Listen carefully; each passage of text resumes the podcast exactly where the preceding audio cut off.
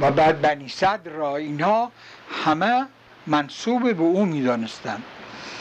و او در, زم در این مبارزات کارگردان اصلی روحانیون بود.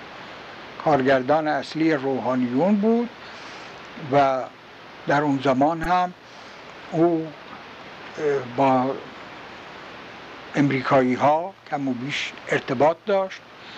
و امریکایی ها با او یعنی ارتباط می گرفتن امریکایی های سفارت با اون ارتباط پیدا می کردن و بعدم اون جنرال امریکایی که آمد با او جنرال هایزر که آمد با اون ملاقات داشت. شخصی بود که یکی دو زبان خارجی را بهتر خوب می‌دانست و این در دوران شاه هم مسجد هامبورگ را در دست داشت و اموال و دارایی اونجا را اداره می‌کرد و درباره اونم توی افراد مخالف حرفایی زده می‌شد که بنده از صدق و کذب اونها بی اطلاعم به هر حال یک وجود خیلی مؤثری بود و من اونجوری که در کتاب سالیوان دیدم درباره او مرسی سرایی کرده و اون را جز یکی از ضایعات بزرگ این جمهوری اسلامی دانسته که اگر اون بود این جمهوری اسلامی در طریق دیگری وارد می‌شد. شما در صحبت هایی که با ایشون داشتید هیچ وقت اون مذاکرات ایشان با آقای هویزر مطرح نشد؟ هیچ وقت هیچ وقت. اینها هیچ وقت. بنده نمی‌دونستم که اینا ارتباطاتی دارن و چه صحبت هایی می‌کنن. بله. من الان اسم یه شخصی رو می‌خوام بیارم که شما قبلا راجع به ایشون صحبت کردید. منظورم حسین فردوست هست. ولی یک شایعی هستش که ایشون در همون اوان انقلاب با آقای خمینی در رابطه بودند و بعد هم در خدمت دستگاه آقای خمینی قرار گرفتن. آیا شما از این موضوع اطلاعی دارید؟ حسین فردوس از دوستان شخصی شاه بله. همراه او در سوئیس بوده. بله. در خدمتش بوده. به عنوان یک سطوان گفتم دیدن من آمد. بله، و بعدم در جریان مبارزات که درجه سپه بودی یا شاید ارتش بودی هم پیدا کرده بود اف... افرادی گاهی از طرف او می آمدن با من ارتباط پیدا می کردن و من می دونستم او در خیلی از امور مؤثره. شخصا تا اون جایی که من شنیدم این را هیچ گونه نمی توانم به طور قد تأیید بکنم. تا اونجایی که شنیدم می‌گوین آدم درستکاری بوده و می‌گوین آدمی بوده است که حسن نیت داشته و با دستگاه فساد هم مبارزه می‌کرده و با فساد ساواک هم مبارزه داشته است. ولی او ارتباط سیاسی بند و بستی با ما نداشت بعدا مشهور شد که این با دستگاه آقای خمینی. و اینها ارتباط داره و اونها مزاحمتی برای او فراهم نکردن و حتی از وجودش استفاده کردند و اینا به هر حال اینطور به نظر می‌رسد که این امر که از لحاظ شخصی به صورت خیانت به شاه واقعیت داره یه خیانت به شاه بوده است ولی او اینطور به نظر می‌رسد که به نظر خود و به عقیده خودش در راه خدمت به مملکت و در راه پیشبرد یک کار وضعی بوده است که به صلاح مملکت بوده. اینم بنده باز نه در قسمت منفیش و نه در قسمت مثبتش چون اطلاع کاملا ندارم نمی‌تونم بیانی قطعی بکنم. شما در این تماس ها و رفت آمد هایی که داشتید بعد از انقلاب در دستگاه حکومت یا با آقای خمینی هیچ وقت آثار و نشانه ای از ایشان ندیدید. هیچ وقت بنده ایشون رو ندیدم. بعد از اون زمان در این دوران هیچ وقت با او شخصا ارتباطی پیدا نکردم. آقای محمد علی فروغی که الان هم گویا مشاور رضا پهلوی است. نه محمد علی نیست. معذرت ما- می‌خوام. محمد- ایشون پسر آقای محمد ما علی بله. هستن که مشاورم بنده اشتباه کردم. ایشون محمود فروغی هستن. بله. نه محمد علی. بله محمود فروغی. بله اینجا بنده راجع به ایشان- محمد علی فروغی سوال کردم که نخست وزیر بودن بعد بله بعدا درباره او بعد صحبت کردم اون. بله شما بله. بله این آقای فروغی اینو از مدیر کلهای وزارت خارجه بود. بله بله. آقای محمود فروغی. فروغی بله از مدیر کلهای وزارت خارجه بود و برادرش هم مهندس فروغی پسر بزرگتر فروغی بود که در آثار باستانی ایران و در اون اداره امور باست اداره باستانی دخالت داشت ریاست داشت و یک موزه گران قیمتی از اشیاء عتیقه ایران به دست آورده بود که شاید میلیون ها قیمت و ارزش داشت. در اون مدت جز کلکسیونرهای درجه اول از آثار عتیقه ایران بود که بسیار معروف بود. یه وقتی هم در زمان علی امینی به علت اتهام سوء استفاده از قرارداد ساختمان مجلس سنا که شرکت او به اتفاق یه مهندس دیگری مجلس سنا رو ساختن و گفتن بله. میلیون ها میلیون خرج این شده است و اینا سوء استفاده کردن. در زمانی که علی امینی نخست وزیر شد او را زندانی کردن به اتهام این سوء استفاده و اون هم در زندانی که ما بودیم هم زندان ما بود. و بعدم دیگر نمی‌دونم بعدا چه به سرش آمد. آزاد شده چه به سرش آمد. ولی برادرش محمود فروغی جزء رؤسای وزارت امور خارجه و مدیر کلای وزارت خارجه بود و مدتی هم وزیر خارج همون مدیر کل وزارت خارجه بود و بعدم به سفارت های معین شد. زمانی برای کنسول ایران در نیویورک بود رئیس کنسولگری بله. ایران در نیویورک بود. و سفیر ایران در بنده. زیاد دیگه ارتباطی با او نداشتم. آقای ابراهیم حکیمی. حکیم الملک رو می‌خواید بگید؟ بله. حکیم الملک از رجال خیلی قدیم ایران بود. بله بله. از رجال دوره مشروطیت بود و این هم در اون دوره اولش جزء افراد نسبتا موجه بود و درستکار شناخته می‌شد و جزء افراد خوشنام بود و اون هم یکی از افراد فراماسونری معروف اون زمان بوده. بله. با مرحوم زکال ملک فروغی و اینا. اون هم یکی از افراد این فراماسونری بوده و در این اواخر پیر هم شده بود تقریبا هم فرسوده بود. ولی و گوشش هم سنگین بود چیزی نمیشنید. ولی وقتی به نخست وزیری هم رسید در این دوره نخست وزیریش جنبه مخالف این نهزت ملی داشت و به عنوان مخالفت و در برابر مصدق او را آوردن اه، نخست وزیرش کردن و به حمایت شاه و به توصیه شاه بود که مجلس رأی تمایل به اون و رأی اعتماد به اون داد و کابینش تشکیل شد. روی هم رفته از لحاظ عمل اداریش آدمی معروف به درستی عمل بود و مدیر نبود. ولی در این اواخر پیر بود و قدرت سیاسی و عملی نداشت و اون هم جزء فراماسونرها تا حدی در اذهان مردم که این معلوم نیست تا چه اندازه حقیقت و واقعیت داره و چه اندازه نیست متهم به تمایل به سیاست انگلستان بود. آقای هاشمی رفسنجانی. هاشمی آقای هاشمی رفسنجانی رو بنده هیچ نمیشناختم. و با او در دوران مبارزات انقلابی هم ظاهرا هیچ بار ملاقاتی با او نکردم. یعنی در اون جلسه ای که با 18 20 نفر از آقایان روحانیون که گفتم نشسته بودیم و صحبت می کردیم یادم نیست که ایشان هم بوده باشند. بعدم ندیدیم. تا موقع انقلاب صورت گرفت و ایشان از طرف اون گروه فرقان تیری خورد و مجروح شد. و موقع مجروح شده در بیمارستان بود بنده ایادتی از او کردم.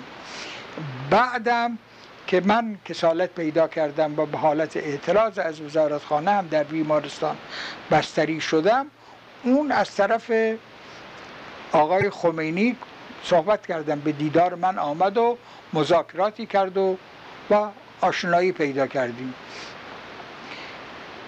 تا موقعی که نماینده مجلس شد و کارگردان حزب جمهوری اسلامی مدیریت خیلی با کفایتی داره مرد خیلی زرنگی است و سخنوری لایقی داره و الان که بهشتی نیست کارگردان عمده و اصیل حزب جمهوری اسلامی اوست. ولی بنده دیگر از چیزهای دیگرش خبر ندارم و می‌دونم یکی از افرادی است که در امر ولایت فقیه و در اینکه چه کسی جانشین آقای خمینی بشود که او بتوانه نفوذ و قدرتش حفظ کنه و با او همکاری و همراهی داشته باشه. در این قسمت خیلی کوشش می‌کنه و یکی از کارگردان های عمده همین مسئله انتخاب ولایت فقیه ولی فقیه هست آقای صادق قطبزاده. صادق قطبزاده از افرادی بودند که جز نهزت آزادی بودند و به عنوان اینکه نهزت آزادی هم یک زمانی با جبهه ملی همکاری داشت و کم و بیش جز جبهه ملی بودن از این جهت به این عنوان شناخته می‌شد. ولی در موقعی که نهزت آزادی علیه جبهه ملی موضع گرفت که در ضمن صحبت هم بیان کردم بله. آقای قطبزاده که در امریکا بودن یکی از عمال و واسطه های معروف آقای بازرگان در ارتباطات با خارجی ها و در فعالیت در میان دانشجویان بود و از جمله اقدامات اصیل او ناسزاگویی و مخالفت و با جبهه ملی و ملکوک ساختن جبهه ملی در میان جوان ها بود که بنده از خود ایشون چندین نوار در تهران داشتم که در خارج صحبت کرده بود و به جبهه ملی حمله آورده بود و اینها را به عنوان خائن و به عنوان اونهایی که پشت پا پشت به مصدق کردن معرفی کرده بود. بعدم که موقعی که ما در پاریس با آقای خمینی ملاقات کردیم ایشان عبای از این داشتن نزدیک من بشن و بعد هم جملات تندی راجع به من و اینا بیان کردن. بعدم وقتی که برگشتن به ایران و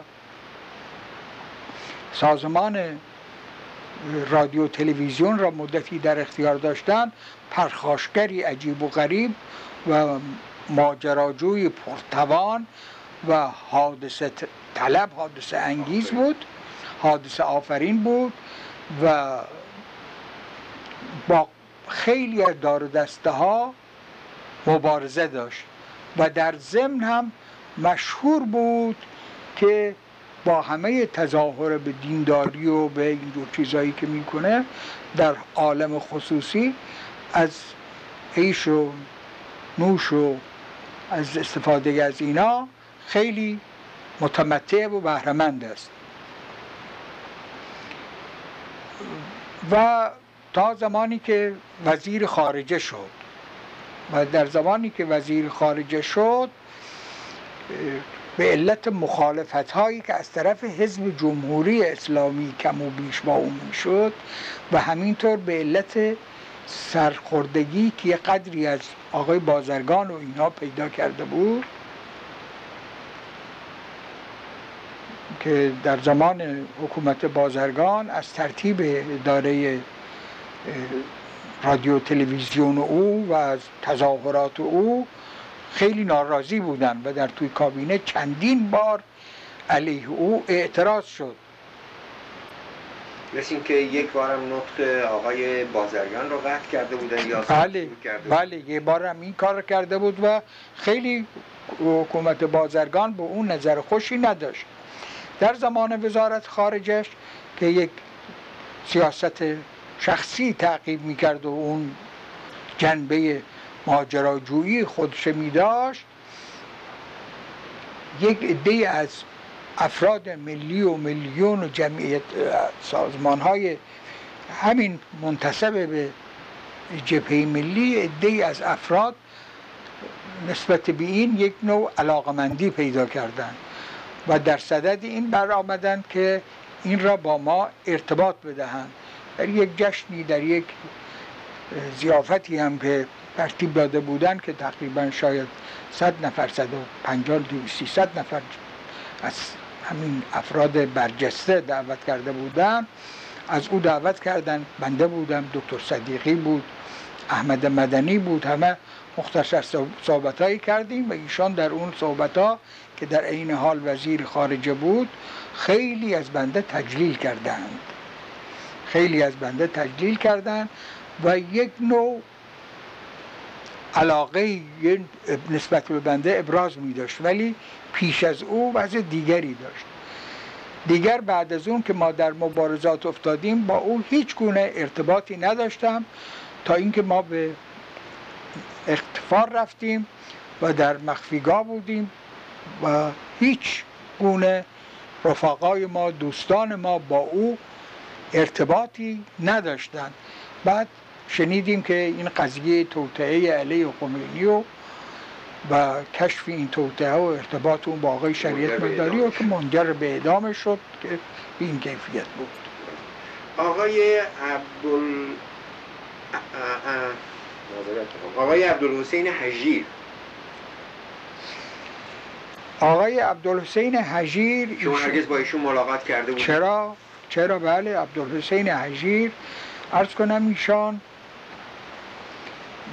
در سفارت روس مدتی سابقه خدمت داشتن بله. و منشی و مترجم سفارت روس بودن سفارت روس شوروی پدر حجیر هم یک روزنامه چپی متمایل به کمونیست داشت در همون زمان در همون زمان که پیشوری در دوره رضاشاه بله.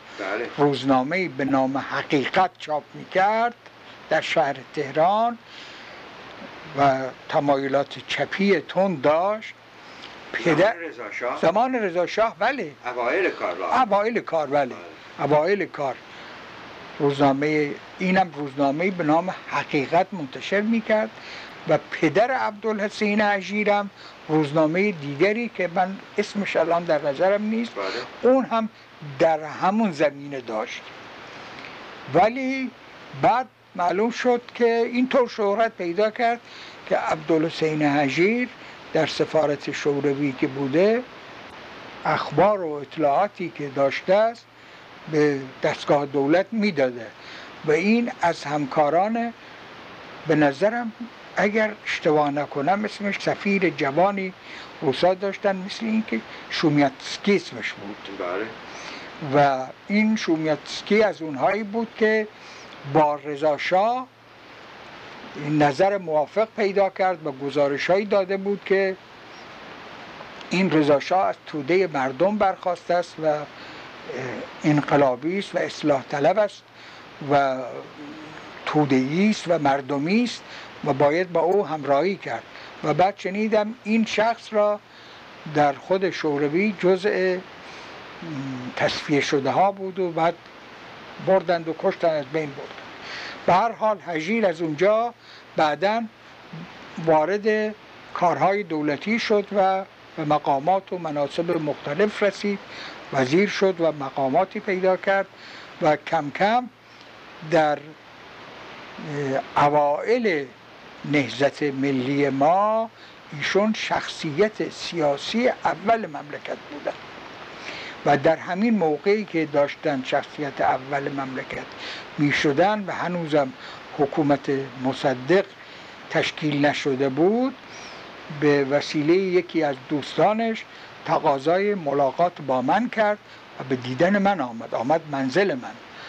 و در اونجا نظرش این بود که چون اون وقت ما حزب میهن و حزب ایران و سخنرانی های در مجالس و اینا داشتیم. بنده اون وقت کم و بیش در اون حدود در اون حدود محدود معروف شده بودم به اینکه یکی از سر مؤثرین یا اونایی که چیز در حرکات اجتماعی و سیاسی اینا هستند و رفقای من. شخصیت های شناخته شده بله بودم هم در اون زمان حجیر طالب ملاقات من شد و به منزل من آمد و اظهار دوستی و خواهان دوستی و همراهی من شد و هم از جمله افرادی که باز اون هم بنا به میل خود او به منزل من آمد و با من ملاقات کرد رزمارا بود. که اینها انتظار داشتن که من با اونها همراهی بکنم ولی بنده حاضر به همراهی اونها نشدم. در زمانی او بود که وزیر دربار بود ولی وزیر درباری کم و بیش نظیر وزارت دربار تیمورتاش یعنی وزیر درباری بود که بر حکومت حکومت می‌کرد و دولت وقت و وزرای وقت از نظر حجیر پیروی می‌کردن و اوامر شاه از نظر وزیر از مجرای وزیر دربار به وزارتخانه ها می رسید و عبدالحسین حجیر وزیر دربار بود که اون تحسن مصدق صورت گرفت و. او بود که اون تحسن را به ناکامی رساند و اون بود که باعث شد که اون انتخابات به اون صورت در بیاد که آرا مصدق و طرفداران مصدق را باطل بکنن و انتخابات را به میل و دلخواه خودشان صورت بدهند که به اون تیر گرفتار شد و به قتل رسید. و به هر حال حجیر شهرت فوق العاده زیاد با ارتباط با سیاست انگلیس داشت. شما از این موضوع اطلاع دارید که گفته میشه که حجیر به حمایت اشرف پهلوی به نخست وزیری رسید. به خاطر اینکه املاک سلطنتی رو مجددا برگردونه به خانواده پهلوی. شهرت این بود که حجیر ارتباط داره با او و او حتو حمایت می‌کنه درست از روابط اونها با بله. راجع به رضا حکمت سردار فاخر شما چه خاطره ای دارید؟ سردار فاخر حکمت از افرادی بود که در اوایل دوران مشروطیت خود این جز دموکرات ها بود و در میان دموکرات ها خیلی مشهور بود و محبوبیت داشت. ولی در جریان مبارزات حاد دموکرات ها اثر نمایانی از او دیده نشد. بعد که در دوره این محمد رضا شاه ایشون وکیل نماینده مجلس بودن و ریاست مجلس را اداره می کردن یک رئیس مجلس منظمی بودن. مجلس را خوب طور منظم اداره می کردن ولی مطابق نظریات سیاست وقت و مطابق نظریات سیاست شاه. مطابق نظریات سیاست شاه و خلاصه شهرت داشت که اون هم تمایلات سیاست به جانب گرایش یک سیاست خارجی مخصوصی داره. ولی روی هم رفته یکی از افراد نسبتا خوب سیاسی ایران بود. آقای خامنه ای حجت الاسلام خامنه ای شما با ایشون آشنایی نه خیر آشنایی ندارم خصوصیت بله. آقای نوردین کیانوری شما هرگز با ایشون تماسی داشتید؟ بله چند ملاقات هایی گاهی تصادف اتفاق افتاده است ایشون در همون اوانی که اون رهبران اول حزب توده بودند این شهرت داشت که توی اونها از افراد منافق است. اینجور معروف بود که توی اونها از افراد منافق هست. و بعد هم بنده از افراد مختلفی از حزب توده از اون جمله از دکتر کشاورز نوشته های دکتر کشاورز بله. از اقداماتی که کرده و دخالت در کارهای ناروایی که داشته و حتی تصفیه ها و کشتارهایی که در توی حزب توده کردن اطلاع پیدا کردم و او شخصی بوده است که همیشه کوشش می‌کرده است که حزب توده را در اختیار مطلق سیاست شوروی قرار بده و اگر افرادی بودند که در میان اونها ایستادگی می‌کردن این کوشش می‌کرده اونها را تصفیه کنه. و بعد یک مرتبه ایشون در این انقلاب برگشت و با یک گردش 180 درجه. رو به آخوندها آورد و در این جریان نقطه اصلی مبارزه و هدف اصلی مبارزش مخالفت با میلیون و باقی ماندگان نهزت دکتر مصدق بود و اون چرا که توانست نسبت به میلیون این کوتاهی نکرد و این اصطلاح ملیگرایی و لیبرالی و فئودالی که جز فوشای این زمان شده تمام از کلمات دستپرورده منطق این آغاز و در همون موقع بود که بنده در یکی از سخنرانی ها برای اولین بار که گفته شد من ایشان را با آیت الله کیانوری اسم بردم و این لقب از اونجا به این لقب را بنده به ایشون دادم. و این جمله بعد مشهور شد و برای ایشون باقی ماند و اون هم عقده و کینه این را نسبت به من به دل گرفته بود. و اون چه توانست نسبت به من بد گفت و بد پراکند و نسبت به خانواده من کوشش در نابودی اونها می‌کرد. آقای امیر عباس هویدا شما هرگز با ایشون ملاقاتی کردید؟ نه نه خیر هیچ گونه ملاقاتی با ایشون نداشتم. ارز کنم خدمت شما. آقای علی منصور چطور؟ نخست وزیر شدن هم با ایشون ملاقاتی نداشتم. آشنایی با ایشون نه خیر. مسلما از مجرای سیاست خارجی آمد بالا و یک مرتبه حزبی درست کرد و شخصیتی پیدا گروه ترقی خواهان درست کرد و بله. مسلما از مجرای یک سفارش تأکید و توصیه سیاست خارجی بود که بالا سید حسن مدرس شما هیچ خاطراتی از ایشون دارید؟ مدرس را من شخصا البته زیاد در مجلس ایشون نبودم. خاطر اون وقتم من دانشجو بودم. بله بله. ولی مدرس مردی وطن دوست و آدمی متدین و مبارز بود. البته در اون دوره چهارم ایشون به صورت یک شخصیت محافظه کار و دارای روش معتدل و ضد آزادی خواهان جلوه, جلوه می کرد و خیلی ها با او نظر مخالف داشتند. آخوند بود با افکار تند ترقی خواهی با افراد رادیکال و سوسیال دموکرات تقریبا ایشون نظر موافقی نداشت و رجالی را از قبیل قوام سلطانه و اینا حمایت می‌کرد. ولی بعد که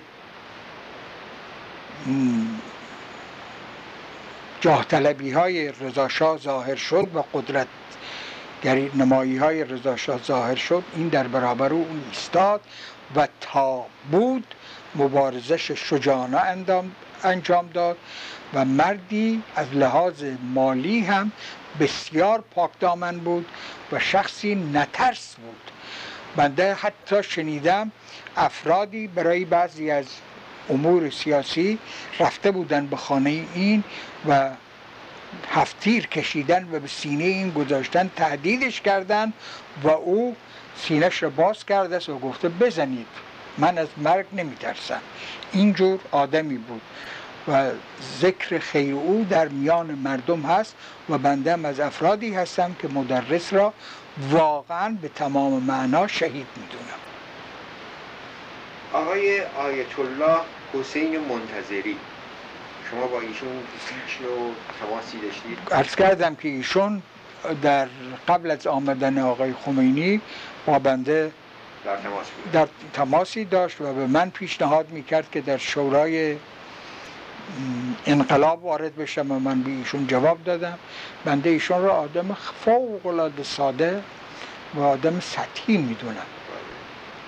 و چیز برجسته از ایشون دیده نشده و تا کنونم اغلب تظاهراتی کرده نشان این میده این دکتر شما چه دومیه بله چه خاطراتی از مشیر دوله دارید؟ از مشیر دوله بنده شخصا به عنوان دانشجو خاطراتی بله، دارم. مشیر دوله از رجال حسن پیرنیا مشیر دوله از رجال بسیار محبوب بود ایشان در اوان صدر مشروطیت که در سفارت ایران در در پترسبورگ بودن سفیر بودن.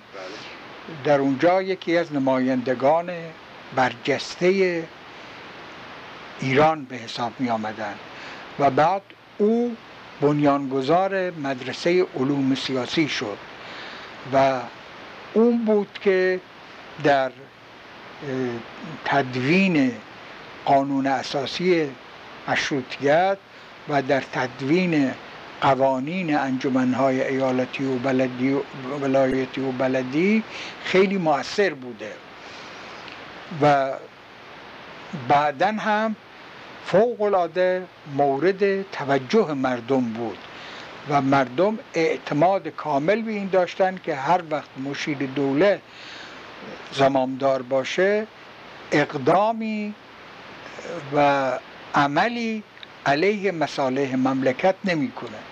البته مرد پر حرکت و پرتوان نبود اما مرد ثابت درستکاری بود و بعدا هم که رضا شاه طالب وضع دیکتاتوری و تغییر حکومت و اینها شد ایشون از نمایندگی مجلس کنار گرفتن و بعد از سیاست کنار گرفتن و در خانه خودشون به مطالعه علمی و اینا پرداختن و چند جلد کتاب تاریخی نوشتن که کتابهاشان از جمله کتابهای تاریخی بسیار زی قیمت است هم تاریخ باستانی ایرانش و هم این تاریخ دوران قدیم ایرانش که خیلی کتاب معروف و پر تیراژ مملکت ماست. اسمش اسم خیرش در از آن همیشه باقی است. آقای مصطفی الممالک. مصطفی الممالک از مرحوم مشیر دوله محبوبیتش بیشتر بود و بیشتر از مشیر دوله کاندید و نامزد دموکرات ها و جمعیت های رادیکال ایران بودند. ولی او کمکارتر و کم حرکتتر حتی و کم ابتکارتر از مرحوم مشیر دوله بود. مشیر دوله مدیریتش و ابتکار اداریش بیشتر از مرحوم مصطفی الممالک بود. ولی مصطفی الممالک هرچی بود آدم موجه و مورد اعتماد مردم و شخص درستکاری بود و هر وقت بر سر کار می آمد ادوار مختلفی نخست وزیر بود و هر وقت بر سر کار می آمد این اطمینان خاطر بود که منافع مملکت را محفوظ می داره و اصول هم طرفدار آزادی و دموکراسی و مشروطیت در ایران بود. اونم از رجالی بود که تا زنده بود مورد احترام ملت بود و به همین علت هم رضاشاه نسبت به او خیلی احترام داشت و رضاشاه به توصیه های او سفارش های او خیلی توجه می کرد و او چندین نفر را که در معرض خطر بودند از خطر در زمان رضاشاه نجات داد. آقای موسوی که نخست وزیر هستند من اسم کوچک ایشان بنده ایشان را هیچ نمی‌شناسم. آقای آیت الله موسوی اردبیلی. آقای اردبیلی آشنایی بنده با ایشان همون بود که در ضمن مذاکرات گفتم که یکی دو بار ایشان را بنده در اون جلساتی که با جمع آقایان روحانیون بود دیدم و یک مرتبه هم به نمایندگی از طرف آقای خمینی به منزل من آمد که با اون رئیس مجلس وقت اون مذاکرات کردیم که در جز صحبت هست. آقای آیت الله محمود طالقانی. آقای محمود طالقانی از افرادی بودن که ما با ایشون خیلی مرتبط بودیم و پای سخنرانی ها و بعضش در مسجد هدایت در خیابان اسلامبول گاهی می رفتیم که از اشخاص خیلی خیلی موجه و روحانیون نیکنام بود و مردی آزادی خواه و آزادی طلب و مشروط طلب بود و نماینده این مشروط طلبی او همین چاپ کتاب تنبیه الامه تعلیف مرحوم میزا حسین ناینی از مشتهدین مرجع تقلید است. این کتاب که کمیاب شده بود و حتی معروف است که خود مرحوم ناینی این را جمع کرده بود. این کتاب را این مجددا با هواشی چاپ کرد و مقدمه بر اون نوشت که این کتاب در تهران وجود داشت و خیلی م... و در دوران مبارزات ما جزء طرفداران مصدق بود. همیشه از مصدق حمایت می‌کرد و رفاقت خیلی نزدیک با آقای مهندس بازرگان داشت ولی شخصیت او خیلی قوی تر از مهندس بازرگان بود و در ارتباط با جبهه ملی هم بسیار منصفتر از بازرگان بود و رنج و زحمت زندان هم بیشتر از اون متحمل شد و موقعی از زندان آزاد شد من واقعا بسیار بسیار ناراحت بودم از این سید محترم که سالیان ممتد در زندان گذرانده. و موقعی که من در پاریس بودم اون آزاد شد که من از پاریس به اون تلفنی کردم و واقعا حالت ناراحتی به من دست داد وقتی که صدای او را پای تلفن شنیدم. ولی در زندان مدتی که زندان بود او با این جمعیت های چپی جوان که تازه تشکیل شده بودند و با گروه های مختلفشان با همین سران افراد مجاهدین با همین آقای رجوی و رفقای دیگر ایشون در اونجا ارتباط داشتند و موافقت اصولی با اینها پیدا کرده بود. و تا اندازه معتقد شده بود به بعضی از حرفای اینها که ممکن است روش به اصطلاح دیالکتیکی را با اصول اسلامی یعنی این حرف را باور کرده بود قبول کرده بود کم و بیش و حمایت از اینها می‌کرد و اینها هم او را پدر میخوندند و نسبت به او حرف شنوی زیاد داشتند. البته طالقانی قابل احترام بود و اونها هم احترام بهش داشتند ولی بیشتر احترامی که به اون داشتند برای این بود که از شخصیت او و از محبوبیت عام او که نفر دوم بعد از خمینی حساب می شد تا او زنده بود در میان عامه از بهشتی و منتظری و افراد دیگر خیلی جلوتر بود. در واقع معادل کم و بیش معادل یا لاقل نفر دوم بعد از خمینی محسوب می شد و قدرت در جامعه زیاد داشت در میان افکار مردم این گروه های چپی می‌خواستن از قوه او و از شخصیت او در برابر دیگر آخوندها استفاده کنند که خودشان را به او منتصب می‌کردند. البته اون هم بنابر توجهی که مردم به او داشتن در یک امور سیاسی و پیشامدهایی که شد مداخلاتی کرد اقداماتی کرد که بعضی از مداخلات و اقداماتش متاسفانه چون تجربیات سیاسی زیادی نداشت فوقالعاده منطبق با شرایط وقت نبود. مثلا من باب مثال این کاش ایشون حیات داشتن و در حیات او به صورت گله بیان می‌شد. چون بنده نسبت به خاطر او خیلی احترام دارم. بله. یه وقتی در همون اوائل انقلاب بود به مناسبت سی تیر.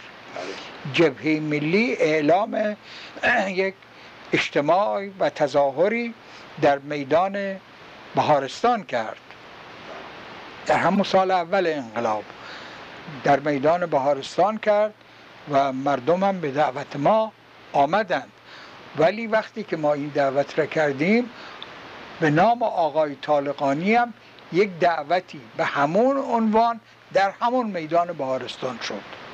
و ما در یک گوشه از میدان بهارستان ترتیب سخنرانی داده بودیم و آقای طالقانی در یک گوشه دیگر از میدان ترتیب سخنرانی و اینا داده بودن که بعد به علت آشفتگی که پیش آمد اون چیز برگزار نشد. خب این یک اقدامی بود که مسلما اون عوامل چپی که اون زمان آمده بودن به اصطلاح جبهه دموکراتیک ملی. را درست کرده بودن آقای طالقانی را که اون شخصیت بارز محترم روحانی داشت واسطه قرار داده بودند که در مقابل جبهه ملی ایستادگی کنه و این از خطاهای جبران ناپذیر و از اشتباهات عظیم هست که چرا این افراد و این جمعیت ها بیان چنین کاری کنن و یک شخص بزرگی مثل آقای طالقانی بیاد وسیله این کار بشه آقای آقایون مجاهدین خلق و همفکرانشون همیشه این موضوع رو مطرح می‌کنن که آقای طالقانی با روش آقای خمینی موافقت نداشته بله. ولی سخنرانی های آقای طالقانی هست که شدیدا از آقای خمینی حمایت کرده و من می‌خواستم از حضور شما خواهش کنم که ببینم شما خاطره ای بیاد میارید که واقعا آقای طالقانی با آقای خمینی مخالفتی داشته باشه و با روش ایشان. بنده خیال می‌کنم این حرفی که درباره ایشون می‌زنن دور از واقعیت نیست حقیقت داره. طالقانی می‌خواست که جمعی دور خودش جمع بکنه و وقتی که هنوز خمینی به ایران نیامده بود بازرگان را بنده را داریوش فروهر را و افراد دیگری را دعوت کرد. به منزلش رفتیم و او می‌خواست یک چیزی را یک ترتیبی را بر ما بقبولانه و می‌گفت فل مجلس اینجا یا قبول کنید یا رد کنید. که ما با اون ترتیب این بود که ما رهبری او را بپذیریم خلاصه. رهبری او را بپذیریم و او این عناصر چپی که پیدا شده بودن اینها را با ما یکی کن همراه بکنه. خلاصه. ولی ما که از روش ایشان مسبوق نبودیم و علاوه بر این این عمل یک شیوه غیر دموکراتیک داشت. نگرفت صورت نگرفت. و بعد او مکرر اظهار می‌کرد که این آخوندها اگر قدرت پیدا کنند از آزادی چیزی باقی نخواهد بود. باقی نخواهد بود. و موقعی که اون قرضی و اینها پسر او را گرفتند و زندانی کردند در همون روزا بنده تصادفا ولی ارتباطی با اون موضوع نداشت. البته گرفتن پسر و اونم جز چیزایی بود که خیلی برای من ناگوار بود که پسر طالقانی رو بگیرن ولی در همون موقع من استعفا دادم نه به خاطر اون بله. برای خاطر همه مسائل دیگه. بله. و بعدم با آقای طالقانی من ملاقاتی داشتم. ایشان به من گفت آقا شما چرا در این موقعی که پسر من گرفتن استعفا دادید و این را به حساب این کار می‌برن گفتم آقا نه این مربوط به این نیست. خب البته من به شما علاقت میدارم و اینکه این بی احترامی را به شما کردن. یک عمل ناشایستی است ولی من در جهات دیگری نمی‌توانم با این وضع همراهی کنم. و در جریان مجلس خبرگان او هم این اشتباه را کرد که او فکر خبرگان را به راه انداخت و که به جای 300 نفر سی نفر انتخاب کنید و بعد سی نفره کردن. 60 نفر و اینا. و بعد در چیز مجلس خبرگان خیلی میکوشید که از تندروی های اینا جلوگیری کنه. اونطوری که بنده اطلاع پیدا کرده. من نبودم اون وقت اونجا. ولی موفق نشد. و اونها هم آمدن در مقابل او شخص دیگری را رئیس انجمن مجلس خبرگان کردن آقای منتظری علیه او و عملا طالقانی از اثر انداختنش. و اگر طالقانی باقی میموند بر سر او یک زحمت و رنجی وارد می‌کردن شاید نظیر اون چه بر سر شری... آقای شریعت. مداری وارد کردن و او که حالت ناخوشی و ناراحتی قلبی هم داشت بر اثر این فشار در همون روزهای مجلس خبرگان رحلت کردند و مرحوم شدند. آقای دکتر سنجابی حالا که شما به رویدادهای انقلاب اخیر ایران میاندیشید و اقدامات خودتون رو مورد غور و بررسی قرار می‌دید آیا مورد یا مواردی به نظرتون می‌رسه که فکر کنید که اشتباه کردید و اگر اون فرصت ها تکرار شدنی بود شما کار دیگری غیر از آنچه که کردید می‌کردید؟ هیچ کس نیست که مسئول از خطا نباشه. مسلمه. هر کسی خطا می‌کنه. بله. ولی من وجدانن به شما می‌گویم بله. موقعی که به گذشته خودم مراجعه می‌کنم از دو جهت که توجه می‌کنم. یکی از جهت نیت حسن نیت یکی از جهت مسلحت بله. این را نه برای دفاع خودم یا اینها بیان می‌کنم برای اعتقادی که دارم و از روی صدق و صفا می‌گویم که ممکن است عمل من اشتباه بوده باشه بله. ولی محققا هر چه کردم با حسن نیت و در اون خط و در اون سراتی بوده است. منطبق بر اون سراتی می‌دونستم که در بر اون راه می‌رفتم و بر اون داشتم. بله. این حسن داشتم و علاوه بر این الان هم که فکر می‌کنم که آیا این کار بد بود کردم یا بهتر می‌کردم شاید اگر جور دیگری عمل می‌کردم از لحاظ موفقیت از لحاظ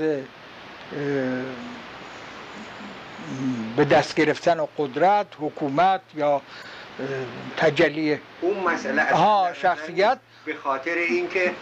شما رو میدون می‌شناسن و می‌دانن که شما همیشه خدمتگزار بله. ملت بودید و واقعا به منافع ملت رو در نظر داشتید و حسن نیت شما رو هم کسی شک نکرده من فقط دارم این رو سوال. می‌کنم که ببینم که آیا اگر مثلا کار دیگری می‌کردید آیا منافع ملت ایران بهتر حفظ می‌شد یا نه برای اینکه ما می‌دونیم که شما دنبال قدرت نبودید همین رد می‌کنم که من شاید کامیابتر می‌شدم. ولی این را به صلاح و مسلحت مملکت نمی‌دیدم و اکنونم نسبت به اون گذشته خودم هیچ گونه ندامت و شرمندگی ندارم. من الان که در پیش شما هستم و این مطالب را صحبت می‌کنم و وقتی توجه می‌کنم چه اشخاصی و چه جمعیتهایی و چه گروههایی مرا قبول ندارن و به وسیله نشریاتشان به وسیله سخنبری هاشون بد می‌گویند و مرا بد زبانی نسبت به من می‌کنن می‌بینم سه دسته هستند که با من این نظر بد و مخالف دارن یکی دسته سلطنت طلب ها هستند طرفداران سلطنت هستند که گناه در درباره اون اعلامیه که صادر کردن به قول خودشون نمی بخشن ولی پیش وجدان خودم اون سلطنت را با اون ترتیب الانم اگر بود با همون شدت من محکوم کردم و اون خوشوقت هستم از این که اون آقایانی که اون فجایع را برانگیختن و عامل اون وسایل بودن و امروزه به نام سلطنت طلبی می‌کنن. با من مخالفن. دسته دیگر که با بنده مخالفت می‌کنن همین چپ گراها چپ نماها و چپ زده ها یک عده هستند به خصوص مثل توده ها و عوامل منصوب به توده که بنده با اینجور سازمان هایی که اولا وابستگی به خارج دارن و دوم این که مرام و ایدئولوژی خودشون را یک دسته و یک پارچه از خارجه می‌گیرن و منطبق بر و وضع تاریخی و وضع جغرافیایی و وضع اقتصادی و اجتماعی طبقات اجتماعی مردم ایران نمی کنند و نمی‌خواهند یک برنامه ای که واقعا منطبق بر ایران باشه عمل کنند بلکه یک چیز ساخته شده خارج را همینطوری جمعی و چکی این را به این عنوان می‌خوان پیاده بکنن در ایران. من خوشوقت هستم این افرادی که سوابقشون معلوم بوده مثل توده ها اینها هم با من مخالف باشن گروه دیگری که با بنده مخالفن آقایان آخوندها هستند که بنده با اونها با نهایت صفا و با نهایت صدق در یک مبارزه ملی وارد شدیم و بعد شما و تاریخ ایران و ملت ایران و آینده قضاوت بکنه که آیا درباره اون چه گفتیم و خواستیم من منحرف شدم یا اونها منحرف شدن؟ اونها بودن که آزادی را از بین بردن. اونها بودن که استقلال مملکت دوچار این مخاطره کردن. اونها بودن که ملت را دچار این دردسر و زحمت و این همه فقر و بدبختی و کشتار و قتل و ویرانی بر این مملکت وارد آوردند و انکار اون اصولی کردن که حتی در قانون اساسی خودشون نوشتن تمام این آزادی ها و حریت ها که در قانون در اصول دموکراسی هست در این قانون اساسی موجوده ولی تمام اونها را زیر پا گذاشتن. من افتخار می‌کنم و با این افتخار بنده از دنیا بروم که هم آخوندها هم کمونیستا و هم اونایی که خودشون رو طرفدار سلطنت می‌کنن با من مخالف باشن. من در آخر بیانم هم این مطلب را اضافه کنم که ما در طول این مدت که همراه دکتر مصدق و بعد از اون در اون خط مبارزه کردیم ما در واقع ضد سلطنت به طور مطلق نبودیم. ما طرفدار سلطنت مشروطه بودیم. و ما خواهان به استقرار جمهوریتی نبودیم. ما می‌گفتیم این شاه هست که قانون اساسی ایران را نقض کرده اصول مشروطیت را از بین برده و ناقض قانون اساسی است و بنابراین چون ناقض این قانون اساسی است فاقد مشروعیت است. خب الان این آقایان میان به عنوان طرفداری از قانون سلطنت طلبان و اینها به عنوان طرفداری از مشروطیت خودشون را می‌خوان جلوگر کنند. پنجاه سال مشروطه ایران را کی پامال کرده بود؟ همین آقایان پامال کرده بودند. و حالا نا اسم از مشروطیتی که خودشون بیران کرده بودن می‌برن. بنابراین بنده چه ندامتی می‌تونم داشته باشم؟ کیست که به بنده ناسزایی بگوید؟ خب همین ها هستن و بنده افتخار می‌کنم اینا باید مخالف من باشن و اگر اینا مخالف من نباشن عیب و نقص در من هست خطا در من هست و مخالفت اینها را با خودم. من جزء شرایطی برای براعت خودم از اینها می‌دونم. آقای دکتر سنجابی من با عرض تشکر از وقتی که وقت به این مصاحبه کردید گفتگوی من رو در اینجا خاتمه میدم. خیلی ممنونم.